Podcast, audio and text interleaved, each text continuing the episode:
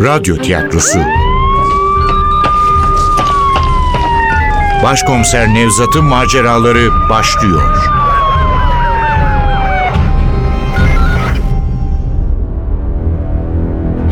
Kavim 25. Bölüm Eser Ahmet Ümit Seslendirenler Başkomiser Nevzat Nuri Gökaşan Ali Umut Tabak Zeynep Dilek Gürel Efektör Cengiz Saral Ses Teknisyeni Cem Kora Yönetmen Zeynep Acehan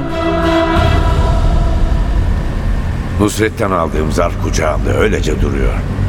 İçindekileri öğrenmek için sabırsızlanıyorum. Benim emektarı kenara çekip şu zarfın içindekilere baksam mı diye geçiriyorum içimden.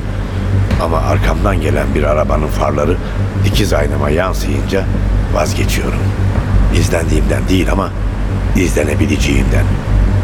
Nusret öyle kolay kolay evhamlanmaz. Dosyadaki bilgiler onu ürküttüyse bu iş sandığımdan daha tehlikeli olabilir. Böyle tehlikeli bir dosyaya sokak ortasında bakmaksa hiç akıllıca değil. En iyisi merkezde okumak. Ali ve Zeynep'in yanında. Yoksa onları bu işe hiç bulaştırmamam lazım. Çocukları tehlikeye mi atıyorum? Ama artık çok geç. İstemesem de bulaşmış durumdalar. İstemesem de tehlike altındalar. Eğer onları doğru şekilde bilgilendirmezsem Cengiz yanlış yönlendirir. En güvendiğim iki elemanımı kendi yanına çeker. Evet bu bir savaş. Zekice davranmayanın, atik olmayanın, ince düşünmeyenin kaybedeceği bir savaş. Benim tek üstünlüğüm Cengiz'in bildiklerimi bilmemesi. Böylece bir adım öne geçmiş durumdayım. Bu üstünlüğümü yitirdiğim an savaşı kaybederim. Benimle birlikte Ali ve Zeynep de kaybeder.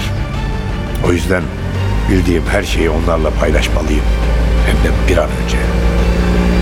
Vites değiştirip bizim emektara gaz veriyorum.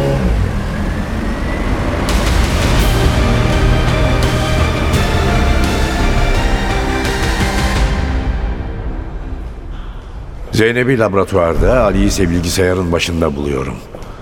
Her ikisini de odama çağırıyorum. Önce Ali geliyor. Elinde bilgisayar çıktıları, gözlerinde soru dolu bakışlar. Başkomiserim ilginç bir durum var.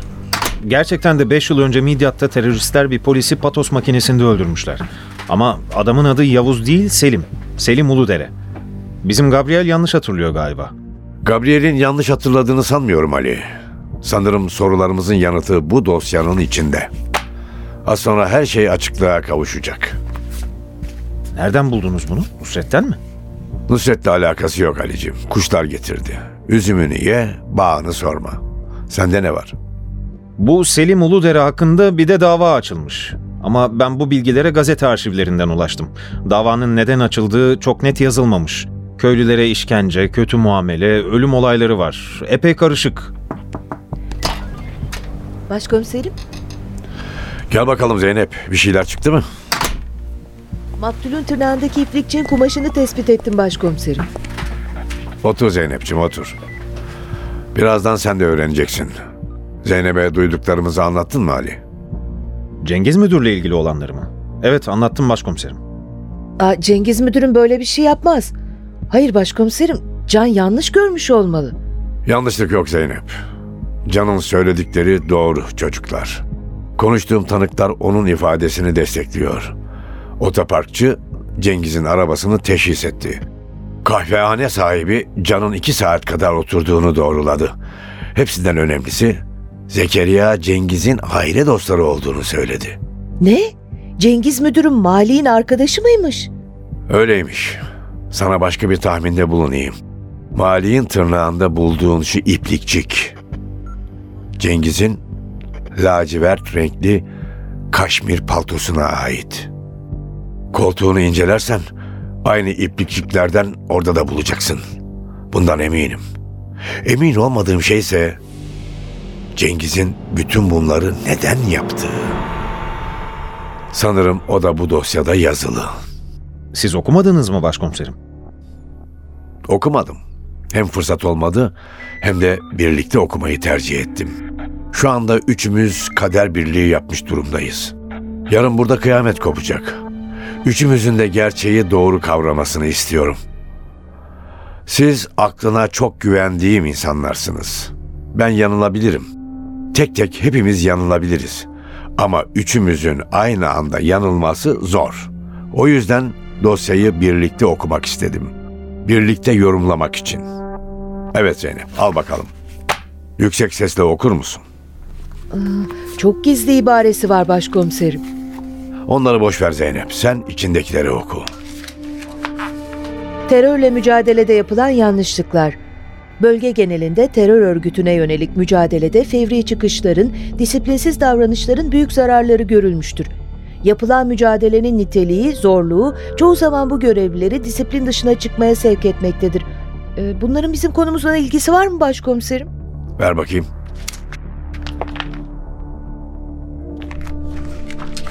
Mardin ili Midyat ilçesi kırsalında çıkan çatışmada iki polis memurumuz şehit olmuş, biri ise ağır yaralanmıştır. Çocuklar, şu patos makinesinde ölen komiserin adı neydi? Yavuz, Yok Zeynep, yanlış biliyoruz. Adamın adı Selim Uludere'ymiş. Tamam, işte bizi ilgilendiren bölümü bulduk. Burada bir fotoğraf var. Bu sahte Yusuf değil mi? Ta kendi ama altında Selim Uludere yazıyor. Başkomiser Cengiz Koçan. Evet, sevgili müdürümüz de burada işte. Selim Uludere'nin amiri Cengiz Koçan. İnanılır gibi değil ya. Selim'i de tanıyormuş adam. Hiç söylemedi bize. Zeynep, al şunu da bizi ilgilendiren bölümü oku bakalım. Hmm, galiba bize gereken bilgiler burada başkomiserim. Tarihinde Midyat'ın 20 kilometre uzağında Mor Gabriel Manastırı'nın yakınlarında bir grup teröristle sıcak temas sağlanmıştır. Çıkan çatışmada iki polis memuru şehit olmuş, bir komiser ağır yaralanmıştır. Teröristler ise karanlıktan faydalanarak Mor Gabriel Manastırı istikametine kaçmıştır. Polis timini kumanda eden komiser Selim Uludere, şehit düşen iki polis memuruyla ağır yaralı arkadaşı Mehmet Uncu'yu hastaneye yolladıktan sonra terörist grubun peşine düşmüş ancak teröristlerin izine rastlayamamıştır. Komiser Selim Uludere akabinde Mor Gabriel Manastırı'na gitmiş, manastır yetkililerine teröristleri sormuştur. Yetkililerden menfi cevap almış ama bununla yetinmeyip manastır yakınlarında mevzilenerek teröristleri izlemeyi sürdürmüştür. İki saat sonra manastırın kapısı açılmış, içeriden bir grup insan dışarı çıkmıştır. Teröristlerin bu insanların arasında olduğunu düşünen komiser Selim Uludere, manastırdan çıkan grubun içinden altı zanlıyı gözaltına almıştır. Sorgu için civarda uygun kapalı mekan bulunamadığından zanlıları yakınlardaki bir mağaraya götürmüş, yapılan sorgularda zanlılar kendilerine yöneltilen suçlamaları reddettikleri gibi teröristleri hiç görmediklerini beyan etmişlerdir. Ancak ertesi gün bu altı zanlı mağarada dumandan zehirlenmiş olarak bulunmuştur. Ölümlerin duyulmasıyla birlikte bölgede büyük bir infial oluşmuş, Mor Gabriel Manastırı'nı ziyarete gelen yabancı basının orada bulunması nedeniyle olay bir anda bütün dünyanın gündemine taşınmıştır. Savunması istenen komiser Selim Uludere sorgusunda o altı zanlıyı serbest bıraktıklarını, kendilerinin de mağaradan ayrıldığını söylemiştir. Komiser Uludere bu 6 kişiyi öldürenlerin muhtemelen kendilerinin çatıştığı teröristler olduğunu açıklamıştır. Komiser Selim Uludere'nin bu iddiaları amir olan başkomiser Cengiz Koçan tarafından da desteklenmiştir. Ancak olayın uluslararası ve ulusal alanda yankı bulması nedeniyle bölgeye müfettişler gönderilmiş, yapılan soruşturma ve araştırmalar neticesinde komiser Selim Uludere'nin ifadesinin çelişkili olduğu saptanmıştır. Bunun üzerine komiser Selim Uludere ve amiri başkomiser Cengiz Koçan hakkında soruşturma başlatılmıştır. Ancak ne komiser Selim Uludere ne de başkomiser Cengiz Koçan açığa alınmış, bölgedeki görevlerini sürdürmelerine izin verilmiştir. Yaklaşık 3 aylık bir sürenin sonunda olayla ilgili hazırlıklar tamamlanmış, mahkeme aşamasına geçilecekken komiser Selim Uludere teröristlerce kaçırılmış, bölge halkının patos makinesi dediği bir hasat makinesinde hunharca katledilmiştir. Komiser Selim Uludere'nin ölümünden sonra toplanan mahkeme davayı düşürmüş, başkomiser Cengiz Koçan hakkındaki suçlamada kaldırılmıştır. Bu olayda da görüldüğü üzere kimi mensuplarımızın fevri ve duygusal çıkışları terör örgütüyle mücadelede hem teşkilatımıza hem de ülkenin iç ve dış itibarına gölge düşürdüğünden Tamam bu kadar yeter. Şu komiser Mehmet Uncu ona ne olmuş? Yazıyor mu Zeynep? Hı hı, evet, işte burada. Olayda ağır yaralanan Mehmet Uncu ise hayati tehlikeyi atlatmış ancak kurşun omuriliğini parçaladığından felç olmuştur. Mehmet Uncu emniyet teşkilatından malulen emekli edilmiştir. Bunların üçü arkadaşmış başkomiserim. Hmm, Bunu da nereden çıkardın? Raporda sadece Selim'le Mehmet'in arkadaş olduğundan bahsediliyor. Cengiz sadece amir olduğu için Selim'i desteklemiş olamaz mı? Hayır Zeynep, bunların üçü de arkadaş. Şu mektubu hatırlasana. Yusuf'un yani Selim'in evinde bulduğumuz mektup. Hani divanın altından çıkmıştı. Fatih adında birinin yazdığı, içinde Timuçin'den söz edilen mektup. Hatırladın mı? Hı hı, hatırladım ama orada Fatih diye biri var. Mehmet'ten hiç bahsedilmiyor. Anlamıyor musun Zeynep? Takma isim kullanmışlar. Selim kendine Yavuz diyor. Adam hiç de alçak gönüllü değil. Yavuz Sultan Selim'den esinlenmiş. Ama öteki arkadaşları da yüksekten uçmuş. Baksanıza bizim Cengiz müdürün lakabı Timuçin. Yani Cengiz Han'ın öteki adı. Mehmet'inki ise Fatih. Fatih Sultan Mehmet. Haklısın Ali. Bunların üçü arkadaş. Cengiz işine devam etti, müdürlüğe yükseldi. Mehmet omuriliği zedelenince tekerlekli sandalyeye mahkum oldu. Selim ise kendini ölmüş gösterip bir başkasının kimliğiyle... Ha, Yusuf. Patos makinesinde ölen kişi Yusuf'tu. Gabriel'in abisi. O zavallı çobanı öldürdüler. Aynen söylediğiniz gibi arkadaşlar. Büyük bir komployla karşı karşıyayız. Selim'in öfkesinin yol açtığı cinneti, katliamı, skandalı artık adına ne diyeceksek onu gizlemek için tezgahlanmış büyük bir komplo. Sıcak temasın sağlandığı gün, iki polisin şehit edildiği, Mehmet'in ağır yaralandığı çatışmadan bahsediyorum. Selim çıldırmış olmalı. Kolay mı? Gözlerinin önünde iki adamın ölüyor, bir arkadaşın ağır yaralanıyor. Selim ne pahasına olursa olsun teröristleri bulmak istiyor ama bulamıyor. Daha da çılgınlaşıyor. Öfke kör bir intikam duygusu haline dönüşüyor. Aklını ele geçiriyor. Manastırdan çıkan kalabalıktaki gençleri gözaltına alıyor. Onlardan istediği bilgiyi alamayınca hepsini öldürmeye karar veriyor. İşte tam o anda bizim Gabriel'in teyzesinin oğlu Aziz öldürüleceklerini anlıyor. Kurtulmak için aklına bir fikir geliyor. Aylar önce manastırdan çaldığı Diatessaron'u Selim'e verip canını kurtarmak. Gabriel'in anlattıklarına bakılırsa ağıra sakladığı el yazmasını Selim'e veriyor. Ancak canını kurtaramıyor. Çünkü oradan sağ çıkacak her kişi Selim için büyük tehlike demek. Selim kara günler için bir güvence diye düşünerek Diatessaron'u alıyor ama Aziz de işlerinde olmak üzere altı kişiyi ölüme göndermekten de çekinmiyor. Fakat işler umduğu gibi gitmiyor. O günlerde manastıra gelen yabancı basın olayı duyurunca Selim için kötü günler başlıyor. Sadece onun için değil elbette. O zamanlar gözü pek bir başkomiser olan Cengiz müdürümüz içinde. Ama raporda yazılanlar ortada. Cengiz arkadaşını satmıyor. Selim'i sonuna kadar savunuyor. Hem basının önünde hem sorguda. Bununla da yetinmiyor. Selim'le birlikte hem onu hem de kendisini kurtaracak bir plan tezgahlıyor. Kaybolması gürültü koparmayacak bir meczubu kurban seçiyor. Senaryo belli. Onu tanınmaz hale getirecek bir yöntemle öldürmek. Cinayet mahalline de Selim'in kimliklerini, giysilerini bırakmak. Mahkeme başlamadan senaryolarını uygulamaya koyuyorlar. Başarısız olduklarını söylemek de zor. Ta ki Selim sorun çıkarmaya başlayıncaya kadar. Selim ilk arızasını ne zaman yapıyor bilmek mümkün değil. büyük olasılıkla Meryem'le tanıştıktan sonra olmalı başkomiserim. Adam zaten dağıtmaya yatkın biri. Kadın da onu cesaretlendirmiştir. Haklısın Ali. Selim'in Meryem'le ilişkiye girmesi onun durumundaki bir adam için hiç doğru değil. Eminim Cengiz çok bozulmuştur bu işe. Meryem anlaşmazlıklarını iyice kızıştırmış olmalı. Meryem'e gerçek kimliğini bile açıklamış olabilir. Sanmıyorum. Eğer öyle olsaydı Meryem Bingöllü'nün katil olduğunu düşünürken biraz tereddüt ederdi. Öyle değil mi? Meryem Selim'le müdürümüzün gerçek ilişkilerini bilseydi öncelikle Cengiz'i suçlamaz mıydı? Bundan emin olmak zor. Ama kesin olan bir şey var ki Selim Meryem'in istediği parayı bulmak için ne zamandır sakladığı Diatessaron'u satmakta bir sakınca görmedi. Ve en büyük yanlışı da o zaman yaptı. Yani sizce Cengiz Doğatessaron'u satmak istediği için mi öldürdü Selim'i? Bana kalırsa Selim'den kurtulmayı hep düşünüyordu. Selim onun sırtında taşıdığı bir kambur gibiydi. Parlak kariyerindeki tek karanlık nokta. Eğer Selim'den kurtulursa yükselmesinin önünde hiçbir engel kalmayacaktı. Malik'i niye öldürdü o zaman? Emin değilim ama sanırım yine Diates Saron yüzünden. Büyük ihtimalle Cengiz Diates Saron'u Mali'nin almak istediğini öğrenmişti.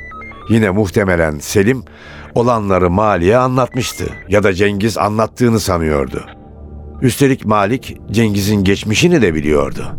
Yani sevgili müdürümüzün kirli geçmişinin tümüyle silinmesi için yaşlı antikacının da ölmesi gerekiyordu. Yoksa Mali'yi niye öldürsün? Evet, yoksa niye öldürsün? Hmm, olaya da mistik bir hava vermek istedi. Şu haç kabzalı hançer, Mali'nin kafasının tıpkı Pavlus gibi kesilmesi, kutsal kitabın satırlarının altının kanla çizilmesi... Hepsi bizi yanlış yönlendirmek içindi. Ya Selim'in gördüğü şu rüya? Her şeye rağmen Selim inançlı biri olmalı. Malik de sürekli günah işledin bu kitaba dokunmayacaksın diye fısıldamıştır kulağına. Meryem'le tanıştıktan sonra bağımlısı olduğu esrarın da etkisiyle halüsinasyonlar görmeye başlıyor. Aklının kontrolünü yitirdiği anlarda içindeki suçluluk duygusu Mor Gabriel görünümünde ziyaretler gerçekleştiriyordur ona. Kuşkusuz bu rüyalarını Cengiz'e de anlatmıştır. Sevgili müdürümüz cinayetlerine mistik bir anlam verme fikrini bu rüyalardan almış olmalı. Ya şu Mehmet, tekerlekli sandalyedeki adam? Eğer Cengiz kirli geçmişinden kurtulmak istiyorsa onu sağ bırakır mı? Belki de Mehmet'in olanların hepsinden haberi yoktur. Örneğin çoban, Yusuf'un öldürüldüğünü, Selim'in de onun kimliğini kullandığını bilmiyordur. Bildiği tek şey mağarada altı gencin boğularak öldürülmesidir. Bunu da savaşın bir gereği olarak görüyordur. Yani bunun için ne Cengiz'i ne de Selim'i suçlayacaktır. Ama Selim'in ölümünü öğrenince ne olacak? Cengiz bunu ona nasıl açıklayacak? Belki teröristler yaptı diyecek. Mağarada boğulan altı kişinin intikamını almak için Selim'in öldürüldüğünü söyleyecek. Böylece dosyayı tümüyle kapatacak. Belki de sen haklısın Ali. Yarın ilk fırsatta şu Mehmet'i bir kontrol edelim. Tamam başkomiserim. Zeynep, öncelikle senin yapman gereken başka işler var. İlki Cengiz'in paltosundan alınan iplikçik örnekleriyle Mali'nin tırnağından çıkan iplikçiyi karşılaştırmak. Gerekirse şimdi Cengiz'in odasına gir. Giremem ki başkomiserim. Cengiz müdürüm odasını kilitleyip gidiyor. Tamam, biraz daha zamana ihtiyacımız var. Palto işi yarına kalsın ama şu Gabriel'i buraya çağıralım. DNA örneği almamız gerek. Sahte Selim Uludere ile karşılaştırmak için. Hemen hallederiz başkomiserim. Feriköy'deki akrabalarının telefonu, adresi de yanımda. Alır getiririm Gabriel'i. Çok iyi olur. Yarın burası karışacak. Bu gece yapabileceğimiz ne varsa yapalım. Can'ın resmi ifadesini alın. Bir de şu otoparkçıyı getirmemiz lazım. Onun ifadesi de çok önemli. Bir an önce hepsi elimizde olmalı. Ben de Sabri ile konuşacağım. Eğer onu ikna edemezsem bütün çabamız boşa gider. Kavim Eser Ahmet Ümit Seslendirenler Başkomiser Nevzat Nuri Gökaşan Ali Umut Tabak. Zeynep Dilek Gürel. Efektör Cengiz Saral Ses Teknisyeni Cem Kora. Yönetmen Zeynep Acehan.